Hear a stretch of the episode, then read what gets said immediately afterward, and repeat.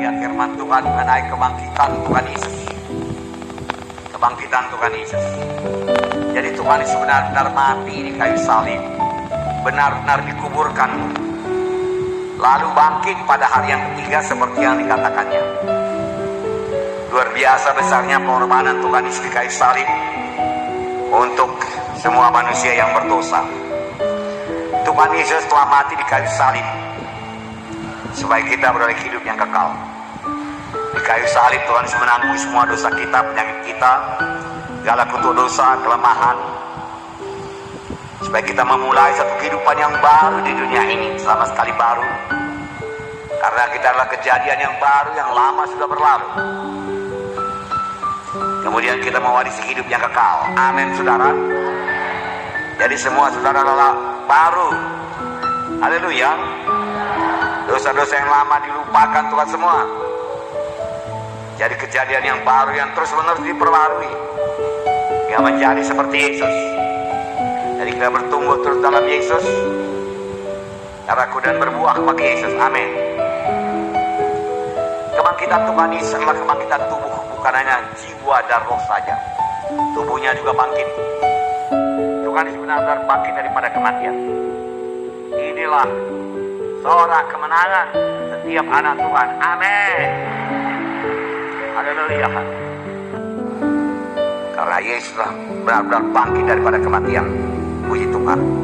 Dalam 1 Korintus 15 ayat 14 dikatakan, tetapi andai kata Kristus tidak dibangkitkan, maka sia-sialah pemberitaan kami, sia-sialah juga kepercayaan kami.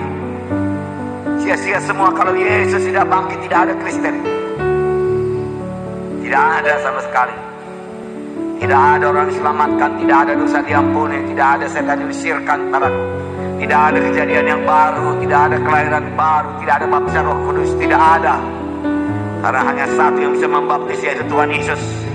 Hanya dia yang bisa membaptis dengan roh kudus. Jadi kalau Yesus tidak dibangkitkan, tidak ada apa-apa hidup ini. Hanya dalam Yesus ada hidup yang kekal. Jadi firman Tuhan pada pagi hari ini, kalau kita nanti menghadap sorga, darahku, kita perlu darah Yesus, saudaraku. When I see the blood, I'll pass over you. Kalau aku lihat darah itu, aku akan melaluinya. Malaikat maut tidak bisa memberi maut. Kalau dia lihat darah itu ada pada jenang pintu kiri kanan, tak saja dia masuk rumah itu. Darah domba itu berkuasa, lambang daripada darah Yesus. Sekarang kita tidak menerima darah domba, kita menerima darah Yesus yang sejati. Benteng kita yang teguh. Jangan andalkan kebaikan saya, maka saya diberkati Tuhan. Kebaikan saya, maka saya ke sorga. Tanyalah orang sekampung saya, saya paling baik, saya paling banyak menolong orang miskin. Oh, saya mengangkat anak yatim piatu dan lain sebagainya. Lalu saudara mengetuk pintu sorga. Tuhan Yesus berkata, aku tidak kenal kamu, turunlah dari hadapanku. Tetapi kalau dia melihat darahnya sendiri, yaitu darah Yesus, maka dia tidak bisa menolaknya. Dengan darah Yesus, saudara dibenarkan. Amin. Kebangkitan Yesus membuktikan bahwasanya dia Allah adanya. 1 Yohanes 10 ayat 17 18. Bapa mengasihi aku oleh karena aku memberikan nyawaku untuk menerimanya kembali. Tidak seorang pun dapat mengambilnya daripadaku. Dan aku memberikannya menurut kehendakku sendiri. Aku berkuasa memberikannya. Aku berkuasa mengambilnya kembali. Inilah tugas yang kuterima dari Bapakku.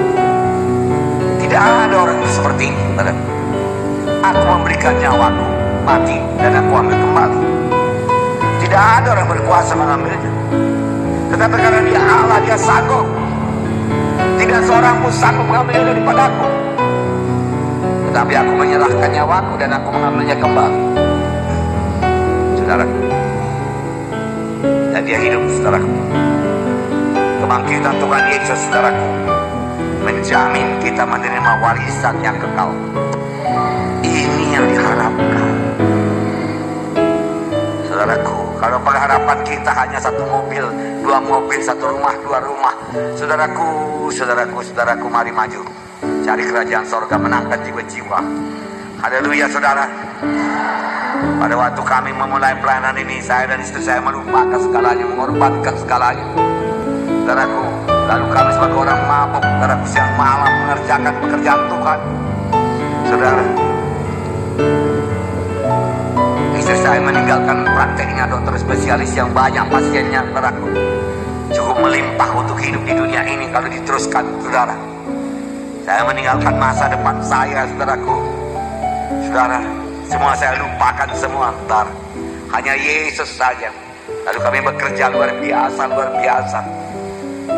Saudaraku, lalu Tuhan yang tidak menyayangkan anaknya yang tunggal memberikannya kepada kami. Masakan dia menahankan segala sesuatu daripada kami.